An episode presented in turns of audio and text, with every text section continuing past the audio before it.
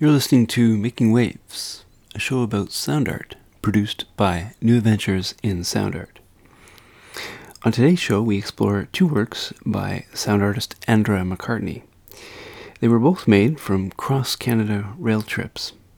The first during the winter of 2003, and the second just last summer, during the widespread wildfires that happened in British Columbia and Northern Ontario. First, we'll listen to the piece that Andra McCartney made from the trip in 2003, which is called Canadian Train Radio 1. Following that, we'll talk to her about her experiences on these trips and how they influenced the two pieces. And then we'll conclude the show listening to a kind of a work-in-progress version of her new piece, Canadian Train Radio 2018, Waiting Games and Widespread Smoke. Andra McCartney is a sound artist of Canadian and UK background. She's also a writer. She's interested in everyday sound, traffic, ambiences, and experiences. Her recent work can be heard on her SoundCloud page, Andra Sound.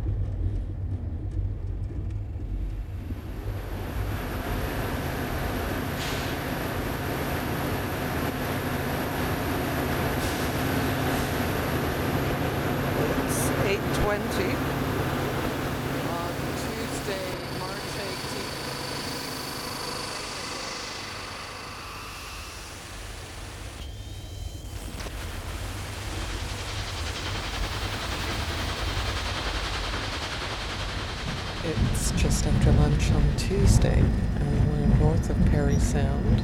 I just did a scan on FM and AM, passing a cargo train.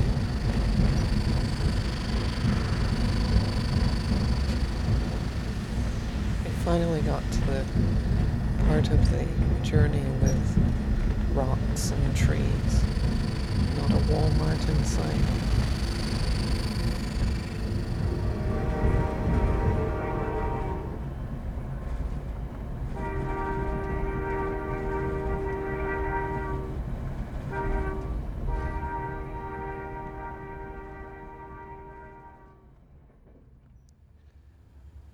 It's about 5 o'clock on Tuesday. We're in Capriol.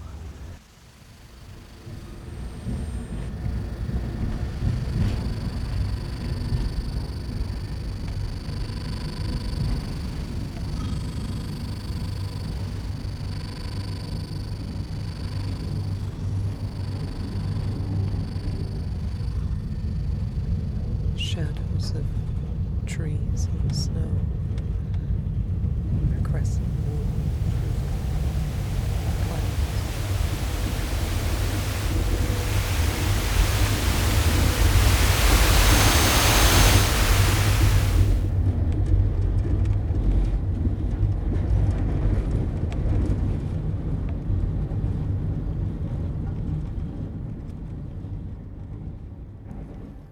Lookout. It's about minus 20 degrees and we're about an hour and a half late.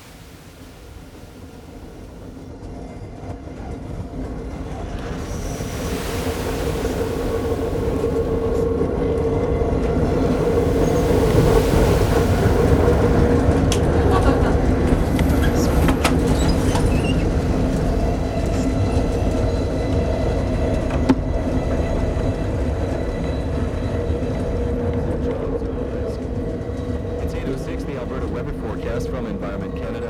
In the north, mainly sunny skies, winds are pleasant.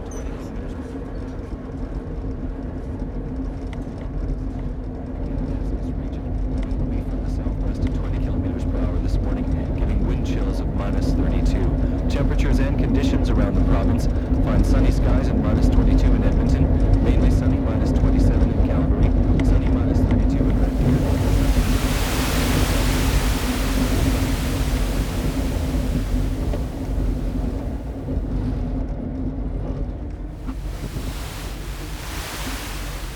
Sunny skies, minus 17, a wind chill of minus 25. In Lloydminster it's sunny and minus 22, the wind chill is minus 33.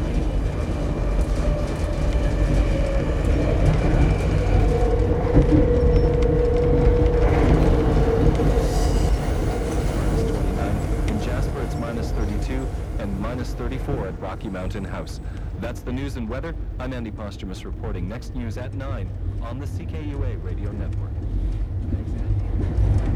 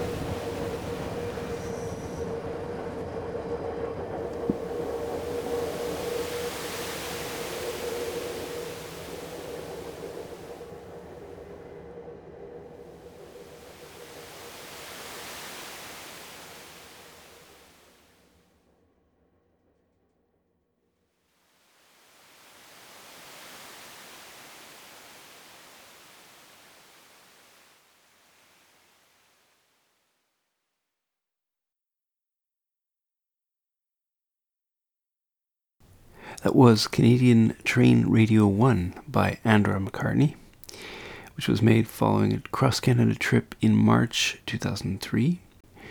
Now here's my interview with her, reflecting on this piece, as well as another more recent cross-Canada train piece made last summer.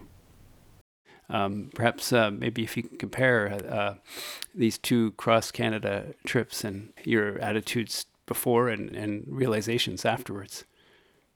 The one in 2003, I had never been on a long-distance train trip before. And part of why I was interested was living without a car for many years and moving more towards train travel as my main way of getting around. So I used the train in the Ontario-Quebec corridor quite a bit. but I'd never taken a long distance trip and I needed to go out west. So I decided to take a radio with me, partly because I knew of the shared history of radio and train in Canada, that the first national radio network in North America was on the train and broadcast all the way across Canada. So I was thinking of that and thinking also about how radio kind of locates us through, or especially local radio stations that have programming about that area. So so I wanted to put the two together, and so I took a wind-up radio, which turned out to be a problem that I hadn't thought of, but it was fine. I worked around it, and I took a recorder so that I could record the sounds of the train, the sounds of the radio, and in some cases the sounds of the stations that we passed through. And because it was winter, it was March, I became fascinated by just how cold it was, especially as we moved into northern Ontario and then the prairies, where it was spectacularly cold. And the train was also spectacular in the way it looked, with all of the icicles all over it, and the way it moved through the land, seeming to be unconcerned by the cold. Those became the cold became a theme of that trip, but also my experience on the train. So I was in a sleeper car that had not a door, but a curtain. And a wind-up radio, it turns out, makes quite a bit of noise when you're winding it up. So I became quite self-conscious about the sound of winding up the radio. And my recordings, therefore, were relatively short, because, you know, if it ran out of juice, I would think, okay, I'm not going to bug my neighbors anymore by winding up this radio. So even though the radio itself was relatively quiet, the sound of the winding was loud. And so that, you know, made me laugh afterwards, a technical problem. That trip, when I made the piece, I kept to the east to west movement of the train. So I had recordings that I had done at different spots along the route. And I spoke them as if I was announcing a station each time, and also the time and whether we were late or not. So I kept that structure, that linear structure of the trip from east to west. And there were some surprises. There was one. I discovered the connection between AM radio and the train itself, the physical connection, in that when you listen to AM between the stations, you hear the sound of the train in the radio. The radio was modulated by the train in some way. And I don't really understand the physics of that, but it's really interesting to listen to and to record. So I recorded that. And I sought that out when I did the second trip as well. Those sounds where the radio took on the motion of the train. I think it, yeah, makes a really interesting sound. And I've discovered through the two trips that it works better if you have an analog radio rather than a digital one, because the digital one will try to resolve the problem. And you think, no, it's not really a problem. Don't resolve it. So I think the next trip I go, I'm going to seek out an analog radio, because this trip, the second trip, I had a digital radio, so I could get little clips of that happening, and then it would resolve. And I want to take an analog radio and do it again, because yeah, that's a really interesting combination, I think. And then when I decided to do the trip this last year in 2018, now I am I'm not driving a car at all for physical reasons and other reasons too. I really prefer group travel to individual travel, and I prefer train to just about anything really. So I was going out west for a number of reasons, and I decided that I would take the train both ways. And so my trip was in August of last year, and by chance, it turned out to be that when I arrived in BC, from the time I arrived until the time I left, what was the same length of the longest weather advisory in BC history, widespread smoke. And so that became one theme of the train trip this year. And the other theme was,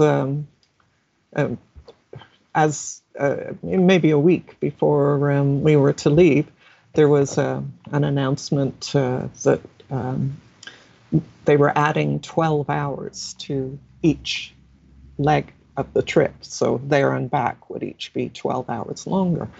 And the reason for that is freight delays.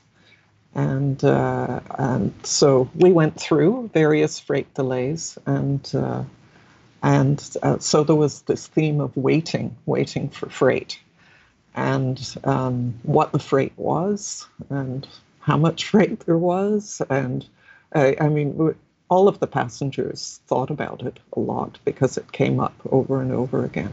So this one, rather than having an east-west kind of direction, because I went both ways, it's centered around those two themes, and then some other vignettes of life on the train that I experienced over that time, and then the sounds of the train and the radio. There were weather reports, and then also advertising that I recorded from the radio. And I mixed those together thematically, rather than linking them to specific places along the route.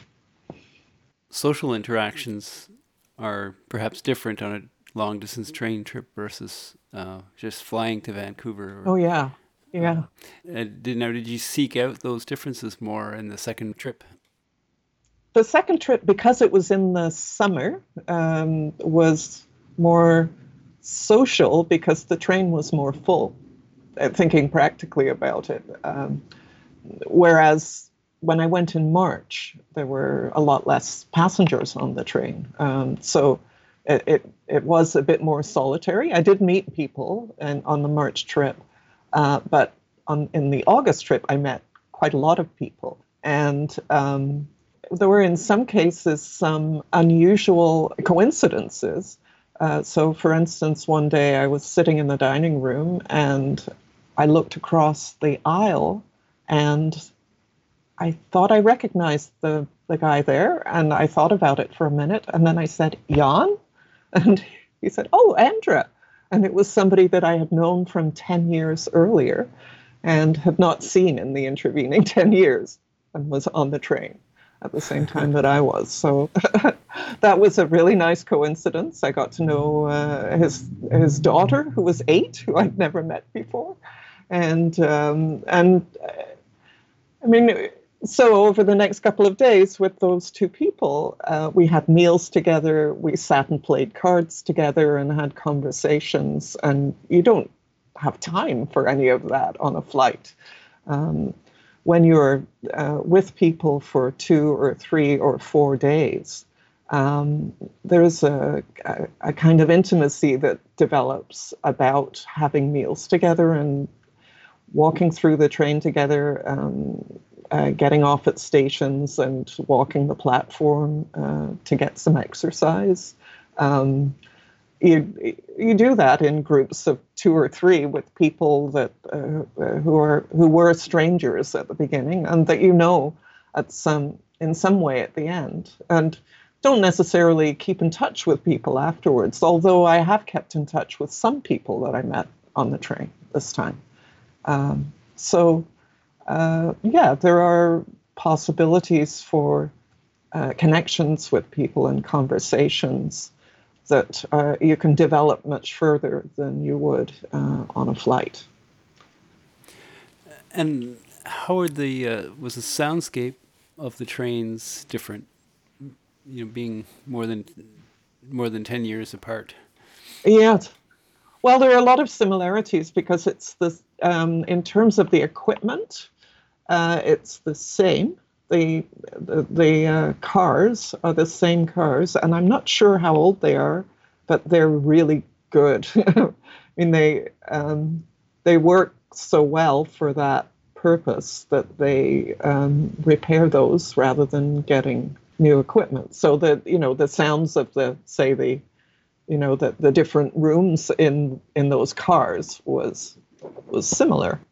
The stations were different. I mean, seasonally, it was entirely different, the sounds of the stations. But I think I was also influenced by my other senses in the second trip, and the fact that when we would get out at the stations, particularly once we got to BC, all through BC, not just in the area around the fires, but throughout the whole province, you could smell smoke, and it smelled as if the fire was not very far away because of thermal inversion. I think because of the intense heat of the fire, it gets thrown up really high into the atmosphere and then comes down hundreds of kilometers away. The smell is intense. It's as if the fire is right there. So that affected everything. The photos that tourists would take out of the windows of the train, there was a haze of smoke everywhere. So I think that affected the way that we heard everything, or it affected the way I heard things, I suppose. Especially when I listened back to the recordings and I was working with the recordings to bring out various aspects of the sound. I was really thinking about other aspects of the journey when I worked with the sounds. So I was kind of coloring the sounds in ways that reflected my experience on the journey. Well, I wanted to ask you about how you approached the two different pieces, and both, I guess, were made after your journeys, and how they were shaped by the journey and other concerns that arose. So in both cases, I went through and listened to the recordings. And there were, I suppose the biggest difference was that in the second trip, I had done a lot more recording, and particularly with the radio, maybe because I didn't have that sound of the manual crank. I was listening to the radio with headphones on a lot of the time on the train. I mean, not a lot of the time. I did it sporadically, but nevertheless, over 8 days of being on the train, that added up to a fair bit of recording, many hours. So I started, I'm thinking of the second piece here because it was a similar process, but just more complex the second time. So I listened to the radio recordings and organize them. So started taking clips and saying, okay, this is a timbral recording. So a recording of radio noise that was interesting to me for some reason, you know, a rhythmic pattern or a whistle or something that I found interesting. And then other, so car ads, weather reports, those were separate categories. And then I turned to the recordings of the train and organized those according to, well, some were related to radio recordings. So if I had made a recording of the engine of the, right after a radio sound that was modulating the engine, and then I would know that I was going to put those two together later.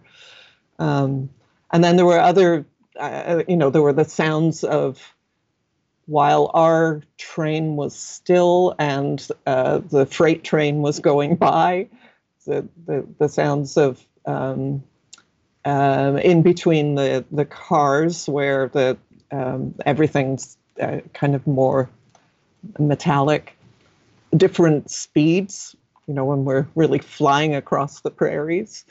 I had an amazing recording experience around the train station in Winnipeg. I went outside. We were in Winnipeg for a couple of hours, and I went outside the station, and there were so many freight trains going back and forth that it felt like I was swimming in sound or something. It was a very visceral experience. And there were also some high frequency squeals, as you know, there were some curves in the track near me where the freight trains were going by. And I recorded that sound. Later, I worked with those sounds a lot, because the squeals, I thought, had a lot of timbral depth. And I thought by slowing those sounds down by certain amounts, I would be able to create an even deeper timbral field. And so I did a number of different, I chose different sections of that and slowed it down by different amounts, and then kept all of those sound files as well. And then I went back to journals that I had written during the trips about my experiences, not just of sound, but of the train, of things that happened on the train, of other senses that that were on my mind, and then out of those journal entries and my thoughts and research that I had done after returning home, I made short text pieces that I spoke. In some cases, just speaking numbers or reading signs that I saw on the freight trains, and in other cases, more poetic, constructed text that went much further than the previous piece. So the 2003 piece, it was more like reporting that I was doing, whereas this time it was more more articulated about my experience and my feelings about waiting and the widespread smoke. Is there, with the train being such a long associations had with Canadian identity and the country being kind of developed with the railroad, do you find that having traveled across the country this way, that your understanding of Canadian identity and this, even this waiting that you mentioned, whether your idea of Canadian identity is changed at all by the trip? Yeah, well, yeah, it's... It is. I started to do research when I came back, and I started with one of the recordings that I had talked about a specific fire, the Shovel Lake fire. And I thought, okay, I'm going to start there. I'm going to see what I can find out about the Shovel Lake fire to kind of deepen my knowledge about that aspect of what I'd experienced. And so I found out that the Shovel Lake fire was fought by BC Wildfire Services, by the wildfire services of 2 First Nations, and by Mexican firefighters. When I was reading about the history of the railway, I learned about how important it was to the creation of Canada, that in fact BC insisted on having the railway, otherwise they weren't going to join the country. So it had to happen. And also in the construction of the railway, like the fire that was being fought, there were 3 important groups: people of what was to become Canada, First Nations workers, and migrant workers. This time from China, thousands of migrant workers from China who did the most dangerous work, and many of them died in explosions creating the railway. So it made me realize that, yes, that the train is very important to Canadian identity, and that it has to acknowledge and live with how that identity was constructed through the work of migrants, many of whom died, to create that, and the work of First Nations, whose world was really transformed by the cutting through of the railway, and the work of the people of other parts of Canada who also worked on that railway. So it's much more complex than the stories of Canadian identity that were part of the history I was taught in school, in high school. I think that it's important to think about all of those threads of identity and the faults in those threads as well, and not to gloss it all over, to acknowledge that all of those parts are there, and with all of the tensions between them.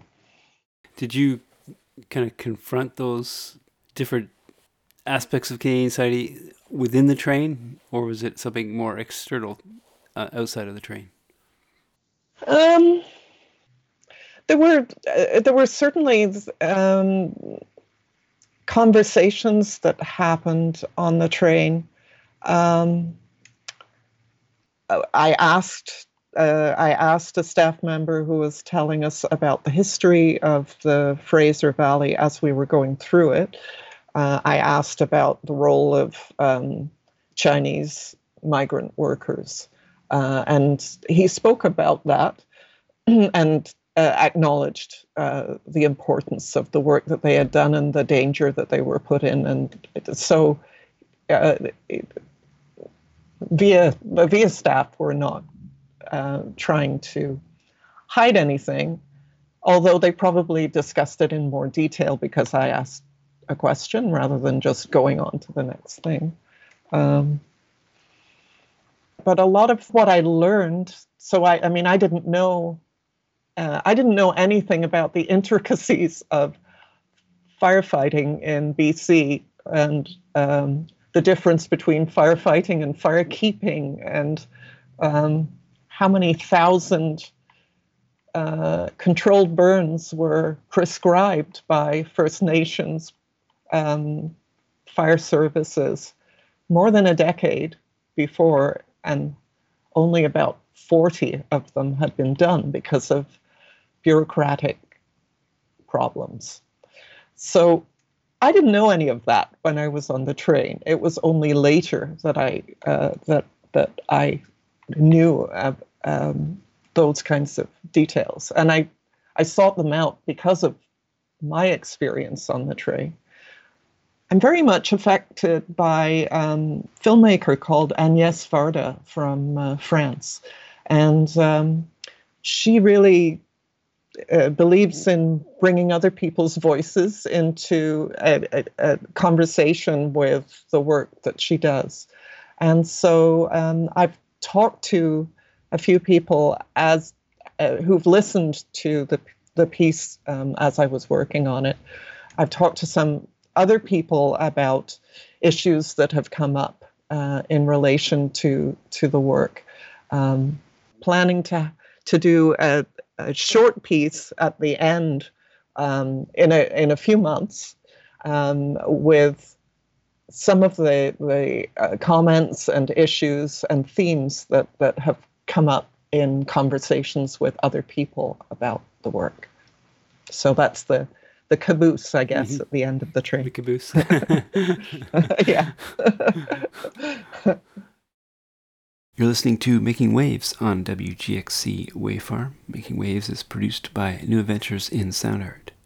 You were just listening to Andrea McCartney in conversation about her two pieces made from cross-Canada train trips.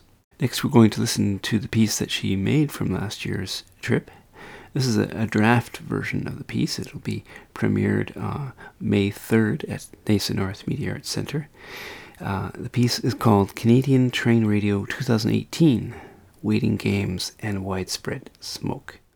For listeners that won't be able to make it to the premiere to hear the final version, we hope to broadcast the performance on NASA Radio, which will be at 7 p.m. Eastern Time on NASA Radio. And you can find that at nasa.ca/nasa-radio, or just look for the headphone symbol at the top of the nasa.ca website. So without further ado, let's listen to Canadian Train Radio 2018 by Andra McCartney, Waiting Games and Widespread Smoke.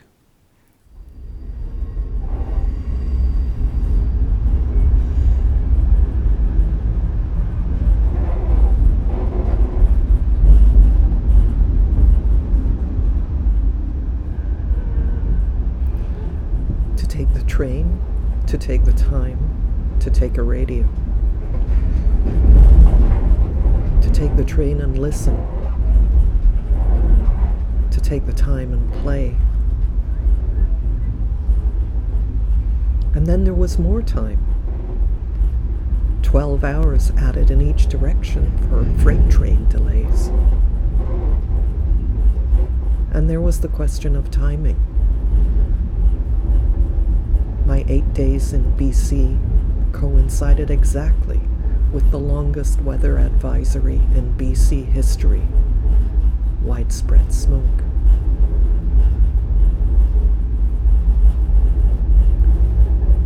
Choice and chance.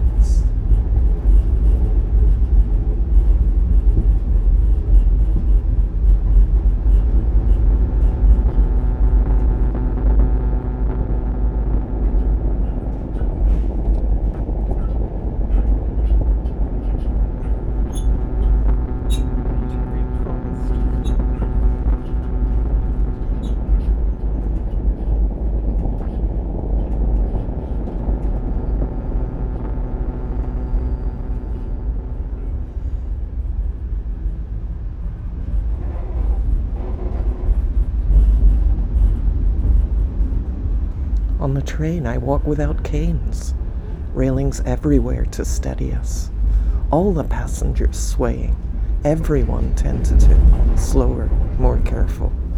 One railing, sometimes two, hand against the wall, edge of a seat, stop, start, glide, lurch. We wait at the corner for a slow-moving couple to navigate the narrow corridor. We dance slowly around each other, turning at the corner to the motion of the train. Brush, press, sorry. Wait, squeeze by, thank you. Our turn now, 12 more cars until the next dome. On the train, I walk without canes.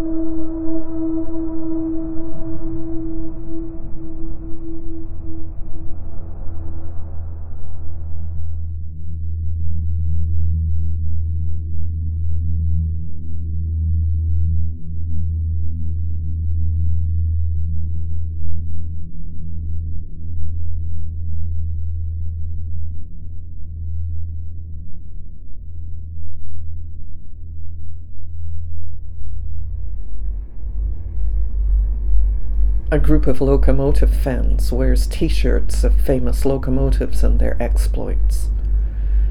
Driver for a fiver, they say. You could drive a steam engine on a heritage line in Britain. I tell them that my granddad was a steam locomotive engineer, and they speak of all the things he would have had to know.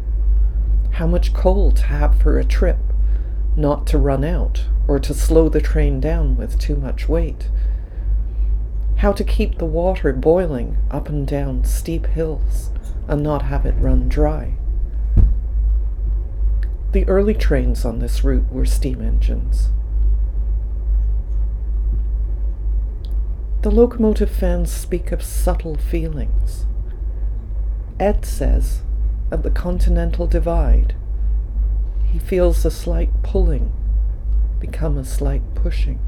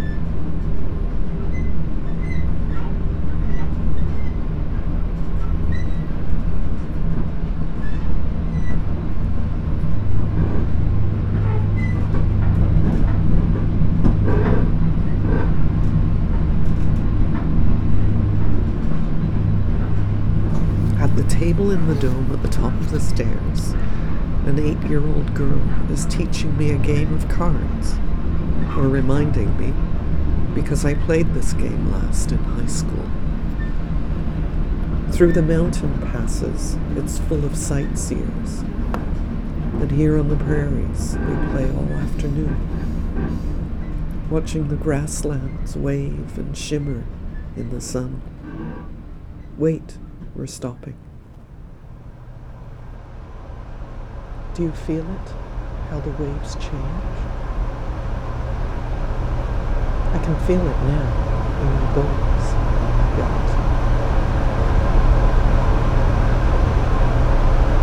It's almost here.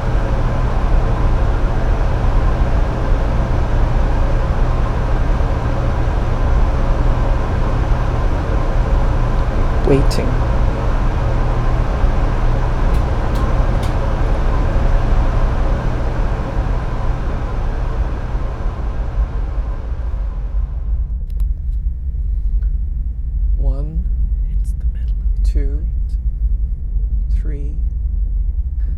We all count them as they pass, the freight cars.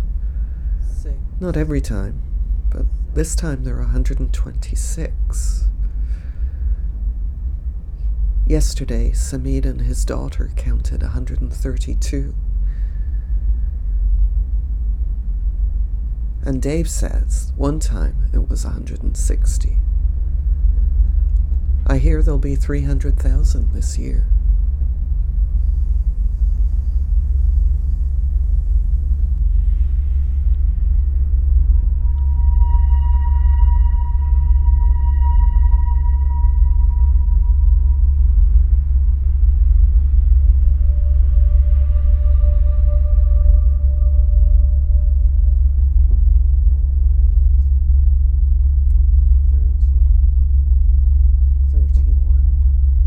Late waiting for freight. 33. We play waiting games. 34.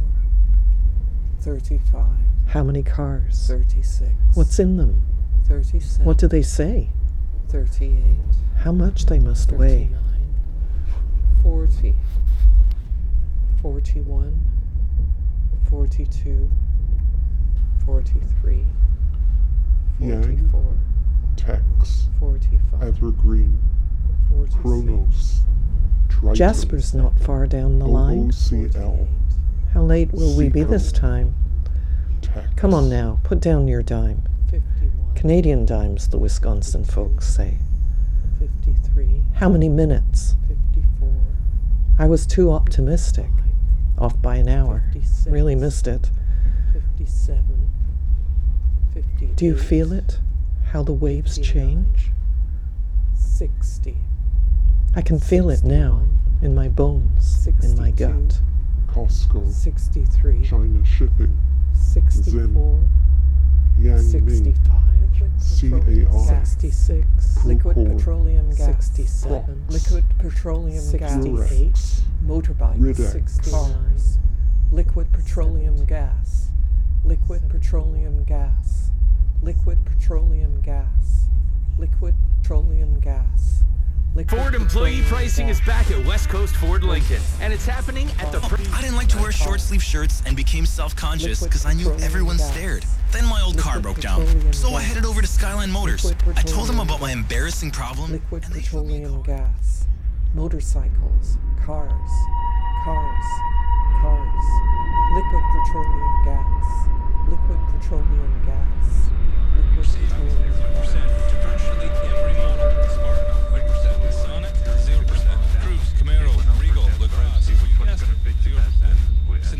Quick Tracks, Placer, Transits, Priority Logistics. Do not hammer on car. Do not apply vibrators to any part. Use no forklifts. Liquid petroleum gas. Liquid petroleum gas. Back at West Coast Ford Lincoln, and it's happening at the... Liquid petroleum gas. Liquid petroleum gas. Highways 11 and 12. Liquid petroleum gas.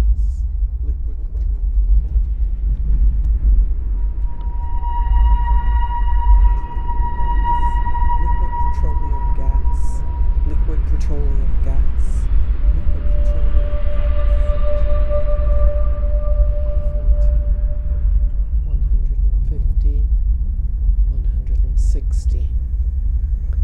Once again, I was devoted to the imaginary moose.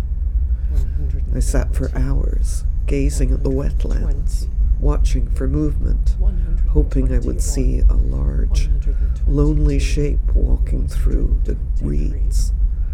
But no such luck. Then on the station stop, I saw Dave, who knows about my quest to see a moose somewhere. Did you see them? He said. No. Really? Yes, he insisted. A moose and her calf right near the tracks. Where was I? How could I have missed it?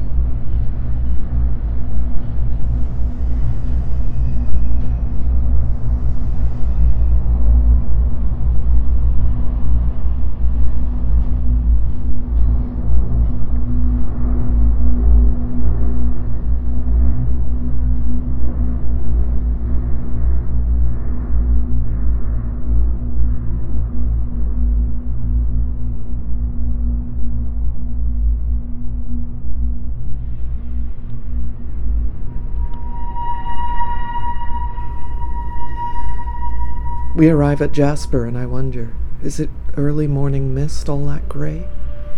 And the steward says, wear a jacket. It's cold out there today. Across from the station, boutiques wait for tourist folk. Islands in a sea of asphalt. Mountains hidden in a huge gray cloak. With that acrid smell, and I cough and cough, widespread smoke.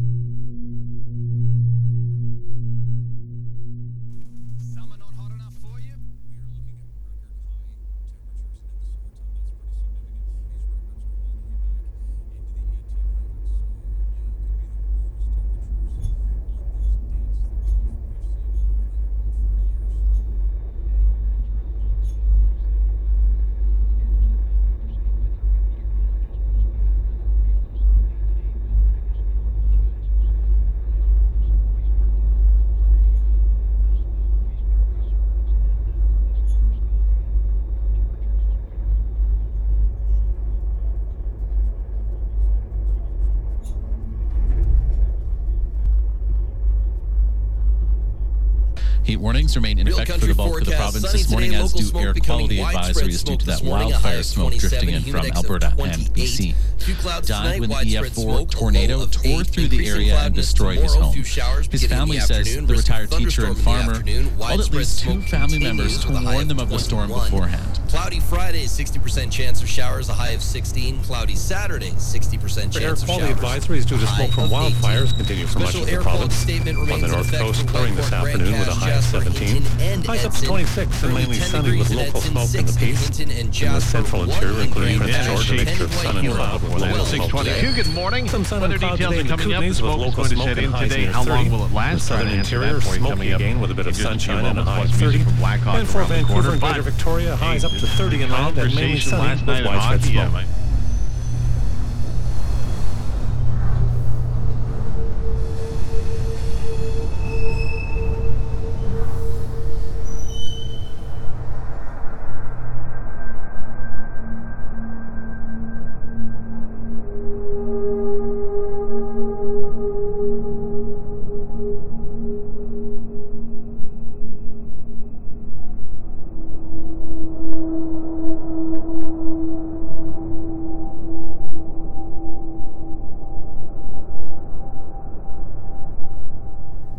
The route is busiest between the coast and the mountains.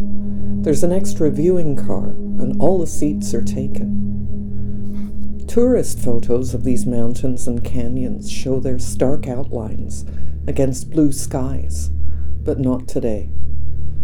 The smoky haze blurs the distance, hides the rows of mountains, focuses all our attention on the other track, on the far side of the river. Different trains, echoes of our motion through this land. The bridge looks delicate against the rock, filigree like icing on a cake, as if at any moment it might melt down the hard rock wall. The haze of smoke brings to mind earlier smoky gestures. The lines of coal smoke from steam engines in the early days of the railway. Bursts of smoke from nitroglycerin explosions. When migrant workers from China risked their lives to create these tracks, to create Canada. Dots and columns of smoke from fishing stations, crowding the shores of this fertile river for thousands of years.